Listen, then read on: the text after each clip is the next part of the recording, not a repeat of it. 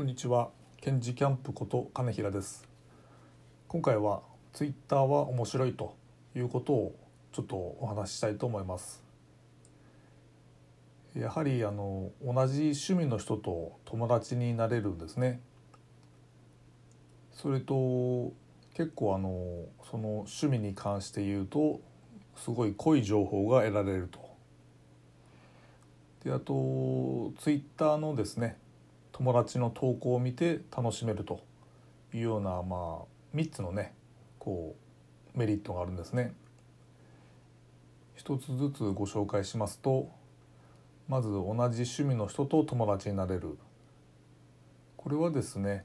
どうするかと言いますと私の場合ですと、まあ、キャンプのね投稿している人だけをフォローしていくことによって、えー、そのフォローした人とのまあいいねのいいねとかコメントのやり取りが生まれてくると。でまあフォローしてですねあのこっちもキャンプのことを発信したりすれば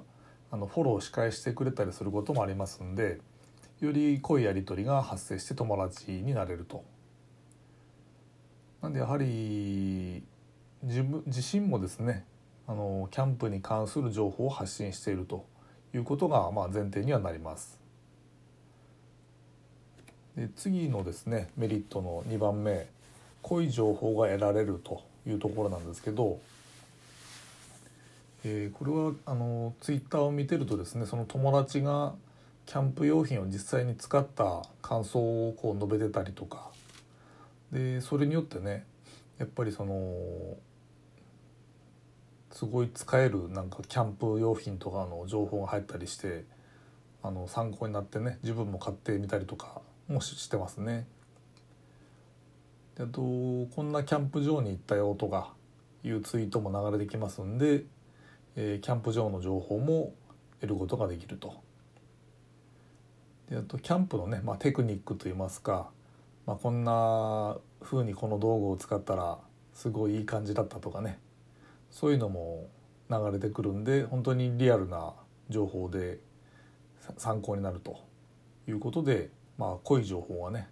非常にその分野に関する濃い情報が得ることができます。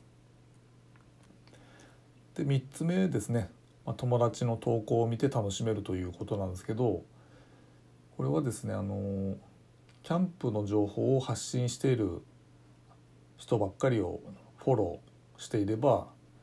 えー、ツイッターをですね私がスマートフォンで開くとキャンプの情報ばっかり流れてるんですね。でもうそれを見てるだけでも楽しいんですよね。で土日とかになるとですねもうみんなキャンプ行ってますとか焚き火してますとかねもう肉焼いてますとかそんな投稿ばっかりがもうバンバン流れてきましてすごいまあ楽しめるんですね。ということでですね非常にツイッターっていうのは楽しいので皆さん是非ですね